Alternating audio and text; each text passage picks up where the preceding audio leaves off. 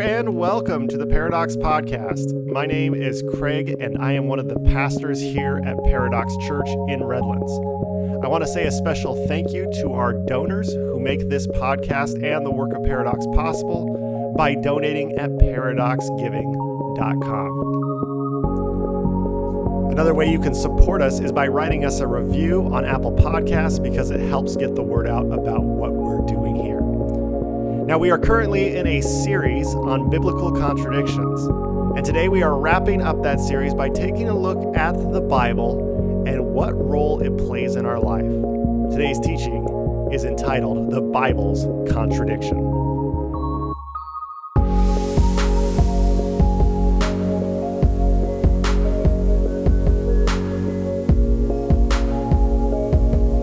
Started this series by opening Proverbs chapter 26 and looking at verses 4 and 5.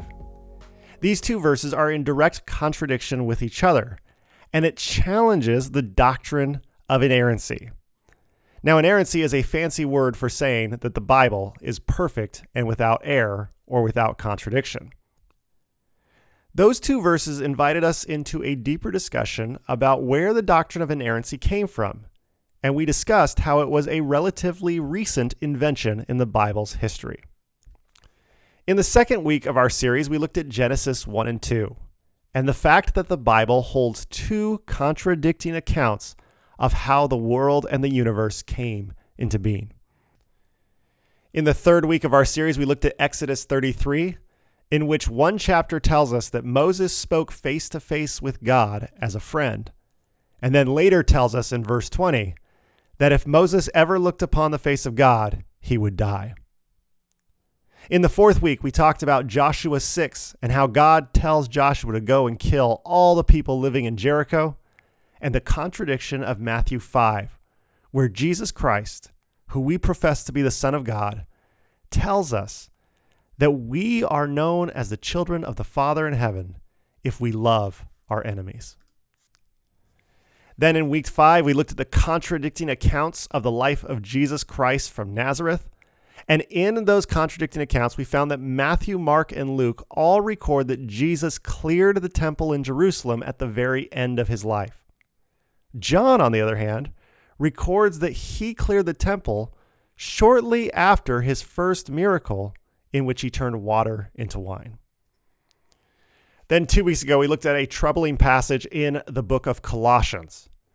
In chapter 3, Paul talks about how slaves and free people are equal in God's eyes. And just at the moment we're about to cheer for the equality of humanity, a few verses later, Paul writes that slaves must obey their masters. And then last week, Pastor Mandy invited us to take a look at 2 John. In this short letter, John tells the audience that they will be known as Christians by how well they love each other. In that same letter, Paul says, But whatever you do, make sure you don't love the Gnostics because they are beyond love. Over the past seven weeks, we have talked about seven different contradictions and what they can teach us about God. Which brings us on this final week of this series to the Bible. The question I want to ask in regards to the Bible today is this If the Bible is filled with contradictions, then does it have any value at all for us today? I mean, shouldn't we just pitch it if it's inconsistent and incongruent with the major themes that it tries to espouse? What value does the Bible have if it's filled with contradictions? Not only that, but when you consider the problematic ideas that are also in the Bible, whether it's homophobia or sexism or xenophobia, the question really is should the Bible have any value or any role in our society and in our lives today? In an attempt to answer this question, I want to tell you a story. But not just any story. I want to tell you my story. And the reason I want to tell you my story is because I've had a lifelong relationship with the Bible. And this relationship has changed a lot over the last 30 plus years. My hope is that by telling you my story, you may recognize bits of pieces of it in your own life story. And that this story may help you answer the question if the Bible is filled with contradictions, then does it have any value in my life today? So let's go back to the mid 80s when I was just a kid. Now, I don't remember a day where I wasn't aware of what the Bible was. I grew up in a household that went to church on a regular basis and stressed the importance of the Bible and the Bible stories. Now, as a kid, I don't have many memories of people reading directly from the Bible to me, but I knew the Bible stories. And I learned about the Bible stories in one of three ways. The first way was through an animated TV series called Superbook. Superbook followed Chris and Joy and their trusty robot Gizmo as they were transported to biblical worlds by a superbook, which was the Bible. They would then experience the biblical stories through modern children's eyes, and I have to tell you, I loved Superbook. The second way I would learn about the Bible stories was through felts. Yes, felts. I would learn about this at church school, Sabbath school, some people call it Sunday school. I would learn about this week in and week out where teachers at church would put up felts and act out the stories with visual aids. And those visual aids stuck in my mind and have stayed there all the way into my late 30s. The third way I learned about the Bible stories as a kid was through an audio cassette series known as Adventures in Odyssey. This series followed an inventor named John Avery Whittaker, who created a machine called the Imagination Station, in which modern children could be transported back to biblical times and experience the biblical stories firsthand. Between Superbook, Felts, and Adventures in Odyssey, I loved hearing the stories of the Bible. I don't have many memories of people telling me Bible stories as a kid that scared me or frightened me. And in fact, I just remember always being excited when people would start telling the biblical stories. And in looking back at my childhood, I know how some of these stories were presented and how there are some ethical questions there, particularly around the story of Noah and the flood and Joshua and the Battle of Jericho. But when I was a kid, I have to remind myself that I appreciated the way these stories were told, and these stories made me feel good. Because there was something about these stories that told me that I was loved and that I was safe. And for that, I am truly grateful. And I believe that is why I loved hearing the stories from the Bible. But I remember this changed when I started reading the Bible particularly in a Bible study that took place around the fifth grade for me. You see, I was invited to a Bible study at my church for fifth graders that was in the book of Revelation. Yes, Revelation for fifth graders. Now, the book of Revelation contains a frightening portrait of God, and it discusses an apocalypse that is scary whether you are five or you are 35. This Bible study was led by an adult, and this adult walked us fifth graders through the book of Revelation and showed us how God's judgment was coming, and we needed to repent and give our lives to Jesus in order to ensure our eternal life. Now, what's really crazy to think about is that in hindsight, I remember this leader coming across as being very gentle and well meaning and kind in the way that he said all of these things. But all of these things really frightened me. So much so that I started to ask questions. And one of the questions I asked the leader was, What about my family that doesn't attend church? What happens to them at the end of time when this judgment occurs? The leader very gently looked at me and said to me, Oh, Craig, that's a great question. It will be a difficult day when you have to say goodbye to your loved ones. But God has given them every opportunity to join God in heaven. And if they refuse, then they will be left to die. Now, I remember getting really anxious at that point.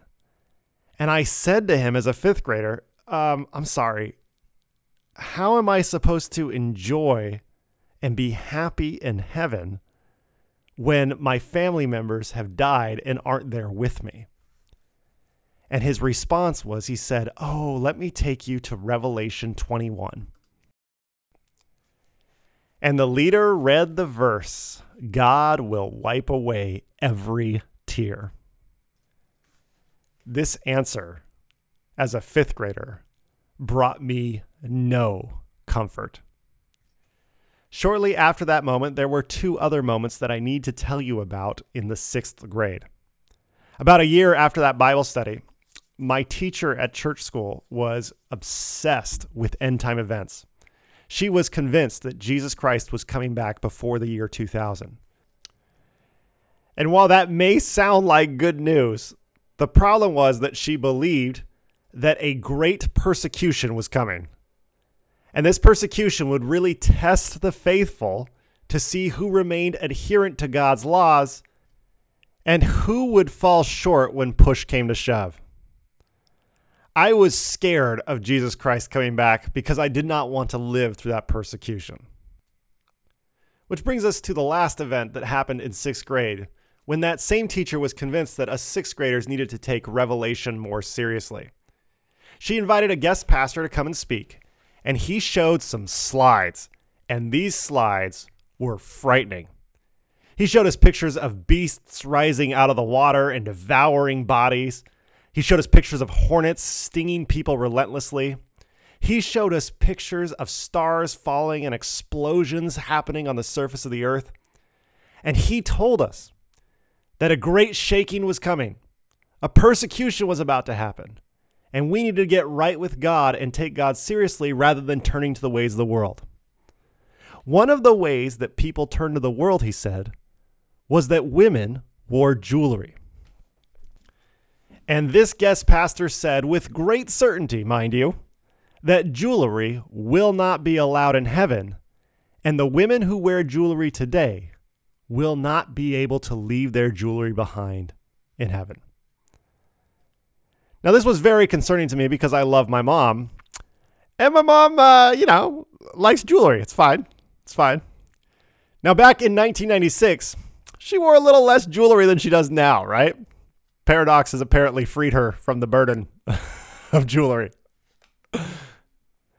But I tell you this because I remember that my mom wore a bracelet a few days before I heard this pastor telling us that jewelry will not be allowed in heaven. So I raised my hand and I said, You know, I think you're talking about like really glitzy earrings or glitzy rings, right? Like, if, if my mom wears a bracelet, she'll still get into heaven, right? And the pastor looked at me dead serious. And he said to me, I'm not sure how God's going to get that bracelet off if your mother puts it on. Okay. oh my gosh, I laugh about this now, but when I was in sixth grade, this terrified me. And terror was a new feeling that I experienced toward the scriptures.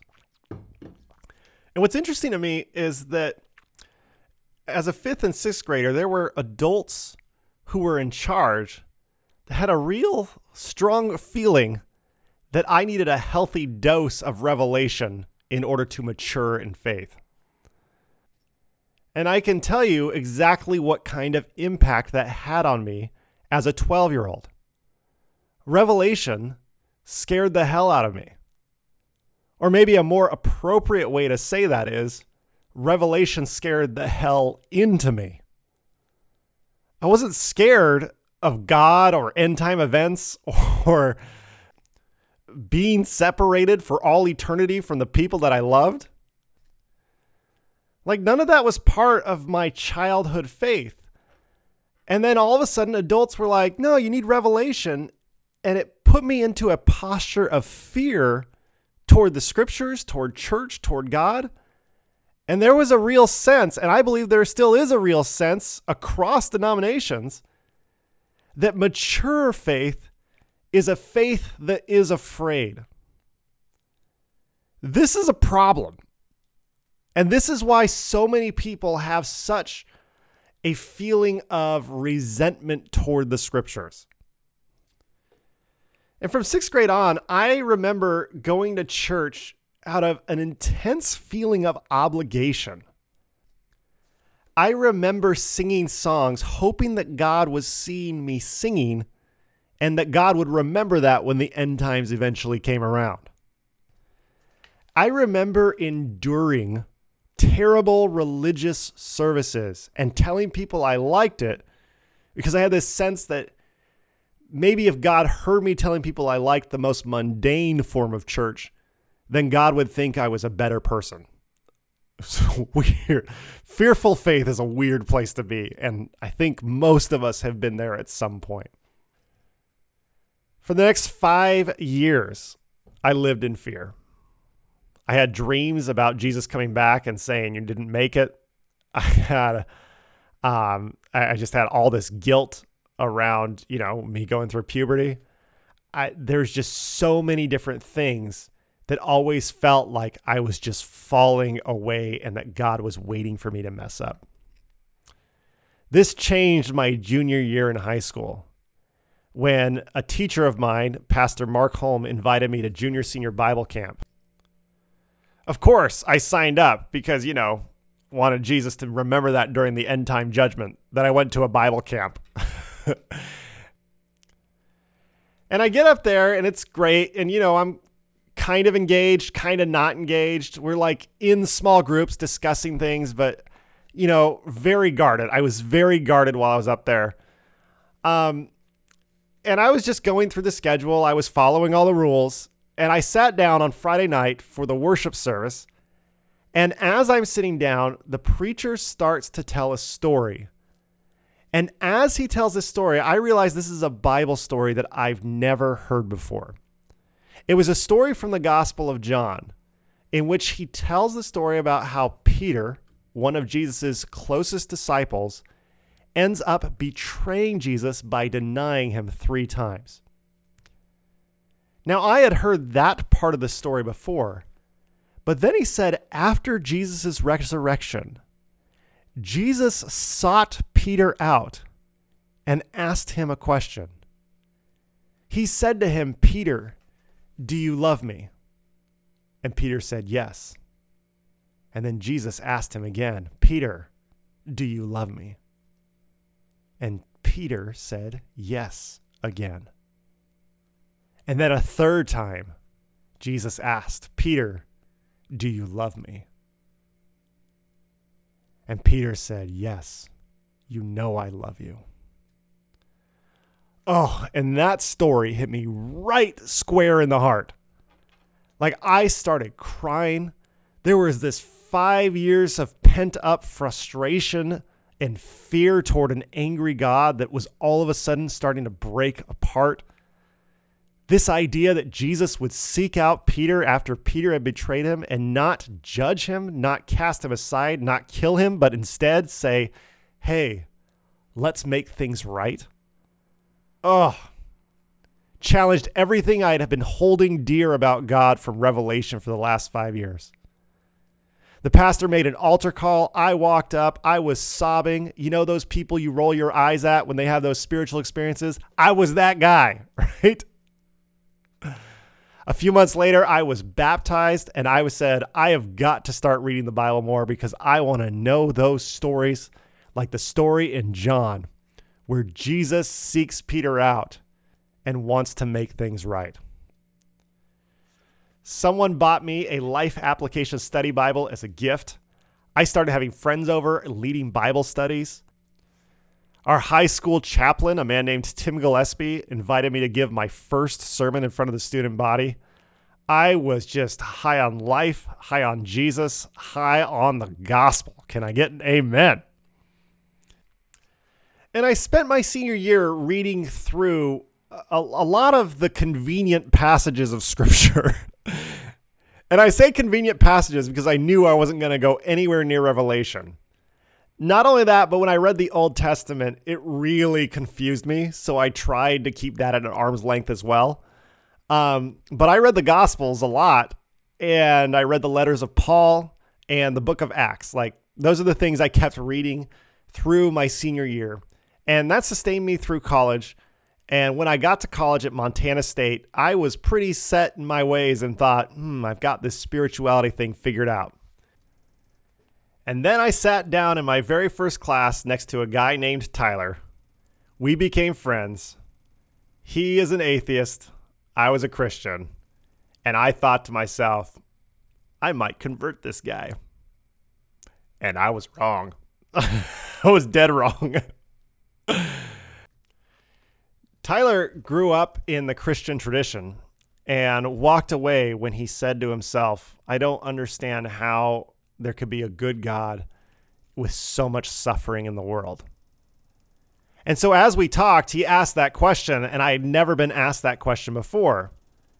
Not only that, but he started asking questions about the Bible, like, why can you believe that God is good when God killed all of humanity in the worldwide flood that you profess happened in Genesis?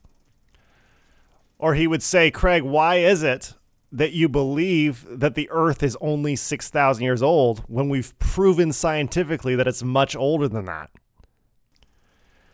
Or he asked the question, why is it that you believe, Craig, that you were born into the exact right denomination of Christianity that has more truth than all the other ones? I mean, are you just that lucky?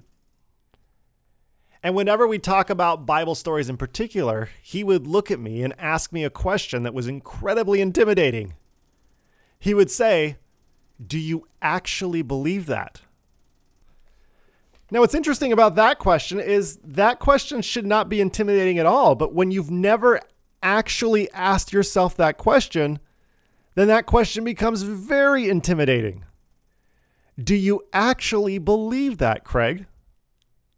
And all of a sudden, I started looking at stories, and I wasn't sure I actually believed that, even though I was sure that I actually had to believe that in order to be part of the faith. So I stopped reading the Bible because I was terrified that I had to believe every story that was in its pages, and I wasn't sure that I believed every one of them anymore. While I was attending Montana State University, I was also going to church at the Mount Ellis Church in Bozeman, Montana. Now, the Mount Church needed a few guitar players, and I didn't play guitar when I started, but I started playing guitar for church and I loved it. So much so that I took lessons from my old high school chaplain, Tim Gillespie. And there was one day while I was taking lessons that Tim leaned over to me and he said, like, why don't you just be a pastor? You can get paid to play guitar and it's a great job, and I think you'd really like it. And I thought about it and I said, Yeah, I could see myself being a pastor. There's just one problem, Tim. And he said, What's that? And I said to him, I don't really like the Bible.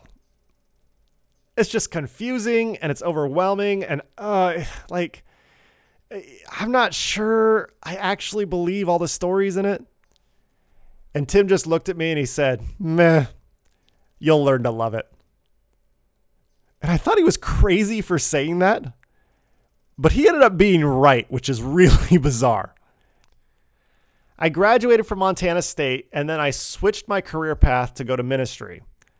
Now, I enrolled in grad school at the same time that I started a high school ministry program called The Fall, and I preached and I liked preaching, but the real thing that I loved about this high school ministry was being able to play guitar and make music with other talented musicians. Now, I also enrolled in grad school at La Sierra University, and I thought to myself, this is going to be great. They're going to give me answers to all of Tyler's questions, and then I'll be able to refute Tyler's nagging questions and just play guitar in peace and enjoy my life as a pastor. But the first class I took at La Sierra did not give me many answers it only gave me more questions. The professor told us that there was no archaeological evidence that supported a large scale exodus of slaves from Egypt led by someone named Moses. Not only that, but archaeologists have found the footprint of the city of Jericho, and it's very tiny.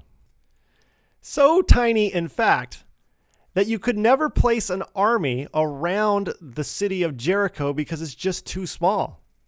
And the idea of them marching around its walls is preposterous when you consider just how small Jericho is. Then the professor started telling us about King David, who was one of the heroes of the faith, and his rival, King Saul. And the professor had the audacity to tell us that David was actually a terrible person, and Saul was much more admirable and easier to identify with because his story is our stories. This left me very confused. I didn't know what to make of the Bible anymore. If the majority of the stories in the Hebrew Bible were either made up or greatly exaggerated, then what was the value or the point of studying the Bible at all? To make matters worse, I enrolled at La Sierra University in 2008, which was a big deal in California history because Proposition 8 was on the ballot for that fall and Proposition 8 sought to repeal same sex marriage, which had recently been made legal by the California Supreme Court. Everywhere you went, people were talking about Prop 8. And the minute you said you were a pastor, people would say, So, what do you think about same sex marriage? So, I was a pastor in training answering these questions that I found to be very difficult and at the same time also trying to be someone who could be hired by a larger church. And it was a very stressful time. So stressful, in fact, that I thought to myself, you know what? It's just better to maintain the status quo than to try things that are radical at this point in my life and in this state's history. So I voted against same sex marriage in 2008. After the vote, a friend of mine found me and asked how I voted on Proposition 8. I told him, and he was mad, understandably. And he asked me why I voted against same sex marriage. My answer was well, the Bible says that it's wrong. And upon saying that out loud, I all of a sudden realized that I had no idea what the Bible said about same sex marriage. And I realized that if I ever wanted to be taken seriously as a pastor, then I needed to learn all of those verses that talk about same sex marriage better than almost everyone. And so I started. I started studying all of the verses that discuss same sex marriage. I started reading books that talked about different ideas and different contexts and what different words meant at different times. I gave everything I had. I was trying to piece this all together while also trying to be hired. I eventually got hired as a pastor. I had my first job as a youth pastor in 2009, and it was great. Loved playing guitar. Still stayed away from the more controversial Bible passages. But after studying for about three years, all of the different angles about same sex marriage and how the Bible relates to it, I came to the conclusion around 2012 that the Bible doesn't condemn same sex marriage at all. It's not even close. There's barely an argument someone can make against same sex marriage when looking at it from a purely biblical perspective. In fact, I would go one step further. Christian ministers are called to officiate same sex weddings. It's the most Christian thing we can do. And for me personally, I got there through Bible study as well as hearing the stories, particularly of my uncles George and Tom, as well as seeing the movie Brokeback Mountain. Those were the things that changed my mind. In the same year that I came to that conclusion, I was hired as a college pastor at a church that is not too far from here. We started a college ministry named Shadow Ministries, and I was tasked with bringing college students into the church where there were hardly any. So the church turned to me after I'd been there for a few months. They said, So, what's your plan to bring college students here? And I said, My plan was we need to talk about the topics that college students are talking about. Because when college students walk away from the faith, it's because they want to talk about things, and the church often says no. So I propose to the church that the first series we should do is a series called Adam and Steve. And this series, Adam and Steve, would focus on the six verses that Christians have traditionally wielded as weapons against same sex marriage. And I told the church that my desire was not to tell everyone that same sex marriage was right, but to show that these verses did not, in fact, condemn same sex marriage, which was a big difference in their mind. so I presented my sermon outlines to the board and told them exactly what I was going to say. And the board responded by saying, We'll let you do this. However, we want you to spread it out over a year and not make it a series called Adam and Steve. Instead, just one Sabbath, talk about this verse, then talk about other things for the next six, seven, eight, or nine Sabbaths. And then on the 10th Sabbath, come back with the second verse. We will support you if you do that. Now, I was a little disappointed to hear this, mainly because I liked the Adam and Steve graphic a lot. But I said, okay, let's really do this then. Rather than bringing these sermons kind of randomly through a year, let's do the whole Bible.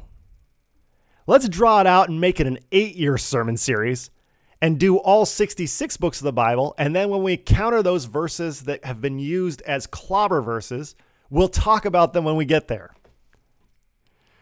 And when I presented this, the church looked at me and said, Do you really think you're going to be here for eight years? Which I should have taken as a prophetic message, but I naively said, Of course I'll be here for eight years. Why wouldn't I be? And so we started in August of 2013 with the book of First Corinthians. Now, I suggested this idea, but never really thought of the ramifications. But when I started prepping for our first series, I realized how different this was going to be. All of a sudden, we had to talk about the entire letter of the Corinthians. We had to talk about how Paul didn't write the letter of Corinthians to us, but he wrote it to the Corinthians. We had to talk about the thesis statement, the supporting arguments, and how each piece fit into the larger letter. And all of a sudden, I started to really appreciate what Corinthians said and how it was different than the other books of the Bible, specifically what Paul wrote. Now, we started with Corinthians because it has one of those clobber verses that's used to justify homophobia. But when we got to talk about this letter, I was able to discuss that what Paul is condemning here is what we would classify as sexual assault or pedophilia, not same sex marriage. This distinction is an important one, isn't it? Not only that, but I really enjoyed being part of the discussion that this sermon began and continued with people after the service. And all of a sudden, I felt like I loved preaching more than playing the guitar. We started rolling through the books of the Bible, and I loved what each book brought to the discussion. When we got to the Gospel of Mark, we talked about Jesus' difficult teaching, where he says that anyone who is divorced and remarried commits adultery. We did our best to put it into proper context to talk about the political ramifications of what Jesus was saying and how Jesus was commenting and condemning those in power who had abused their power through divorce. We talked about the story of Jonah, where he goes to Nineveh, and how what people often forget is that Nineveh is the capital of Assyria. Assyria aggressively attacked the nation of Israel and eventually led to their complete removal from this earth. And when Jonah goes and brings a message of God's forgiveness to them, it is not well received by the messenger. And it's revealed that this is a story of national forgiveness. We talked about this in the context of the attacks of September 11 and how our country had to do better at national forgiveness as well. We got to a book called Second John, in which there is a contradiction that Pastor Mandy talked about last week, where John says, Love one another. This is how people will know that you're Christian except for the Gnostics. Don't love them. And thinking of Jesus' words that we should love our enemies, I remember standing up in April of 2015 preaching this sermon series, preaching on this passage and saying, I disagree with John. And oh, my friends, that was not well received. Because the whole idea is that you cannot disagree with the Bible. You have to agree with everything that every word says. It was so unsettling that a board meeting was called, and they said that I've created problems by disagreeing with John and saying it publicly. The board's solution was they came to me and they said, We need to remind people that you are a good Christian. So we want your next series to be in Revelation. Now, I remember saying to them, I don't think that's a good idea, but I eventually agreed to do the next series in Revelation. And if you're wondering how that went, there were only two more books of that church before I no longer had a job. so, after being removed from that job, a couple of my friends got together and they said, We want to continue to study the Bible together in this way. We want to continue this community that we found a lot of value in. And so we got together at the Schofield's living room and we voted a new church into existence. Now, what was imperative to this group that started this church was they really wanted to keep this Bible series going. So we obviously couldn't keep the name, so we got rid of the name. We also changed the color from blue to red and we called this place Paradox. And in February of 2016, we met at the Mission Gables Bowl House for our first meeting. And we opened the Bible and discussed what we found there. A few weeks into our church's existence, we celebrated our first Doubt Night. Doubt Night revolved around the biblical story of Jesus' crucifixion. Now, in the Gospel of Mark and in the Gospel of Matthew, Jesus' last words on the cross are, My God, my God, why have you forsaken me? After uttering those words, Jesus dies in those two Gospels. That story was so captivating to me that I thought, we need space for this in our faith journey.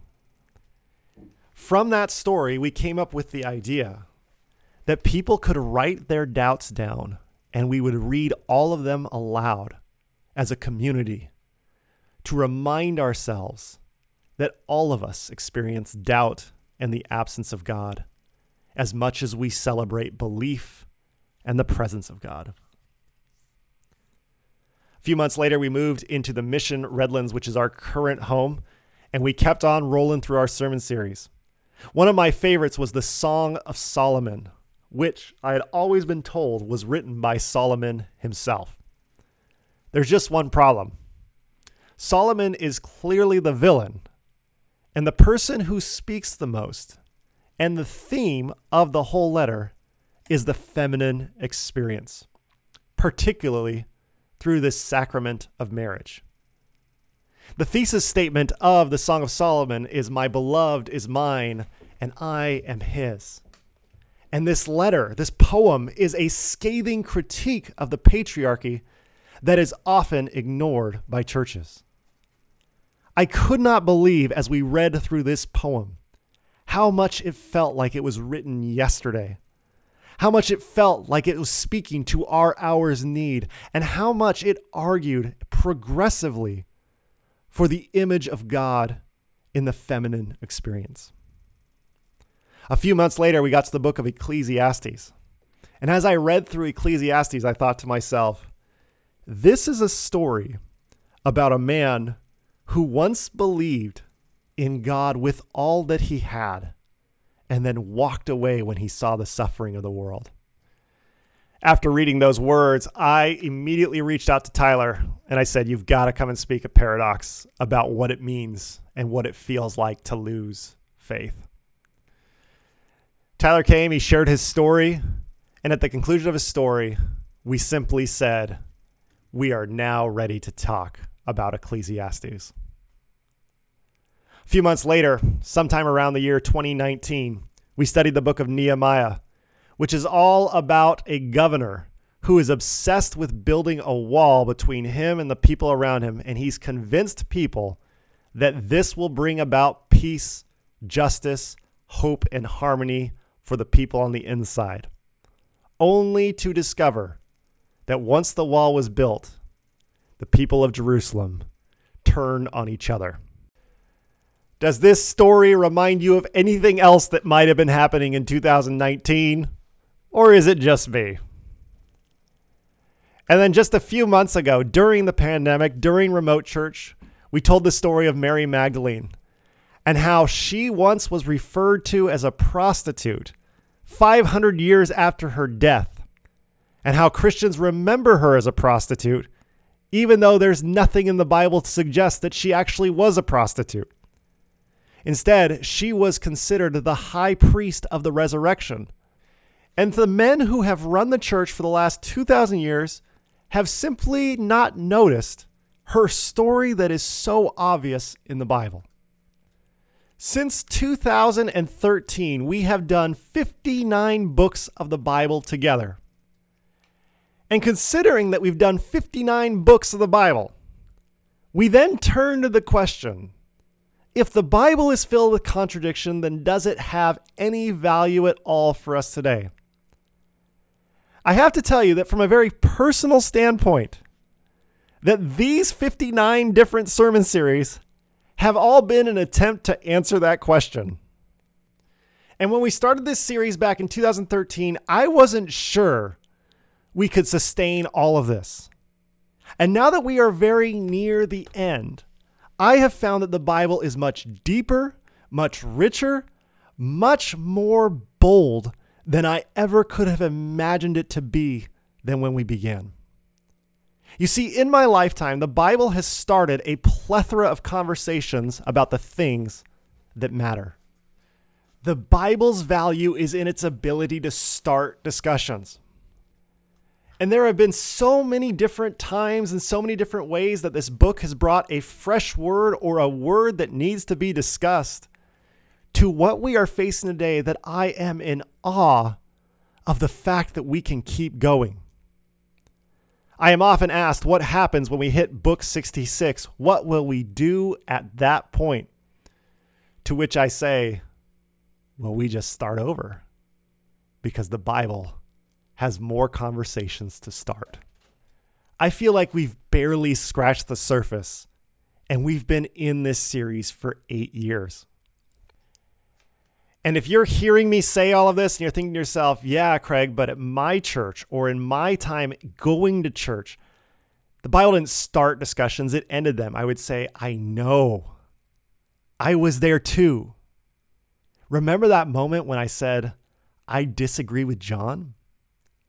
and how that was a problem? In environments like that, the Bible doesn't have value. Because the Bible is truly valuable when it starts discussions, not when it ends them. Now, what's interesting about all of this is I've often been called a liberal for doing this. But when you look at the way Jesus Christ went to worship services, they were very different than modern church services today. The whole idea was that you would go to the synagogue and sit around in a circle. And someone would go to the center and read from the scroll, whether it was the prophets or the Torah or whatever it was. They would read what the passage was and then offer their commentary on it. And as everyone sat in a circle, a discussion would start as to what the words of the prophet or the law had told us and how that applied for their day. So, something we need to remember is that the Bible started discussions at the synagogues of Jesus. And we actually honor the tradition when we view it as a discussion starter rather than a discussion ender. My friends, my wish for you today is that you may read this book and that this book may start inspired discussions in your life. And my second wish for you is that you may enjoy these discussions.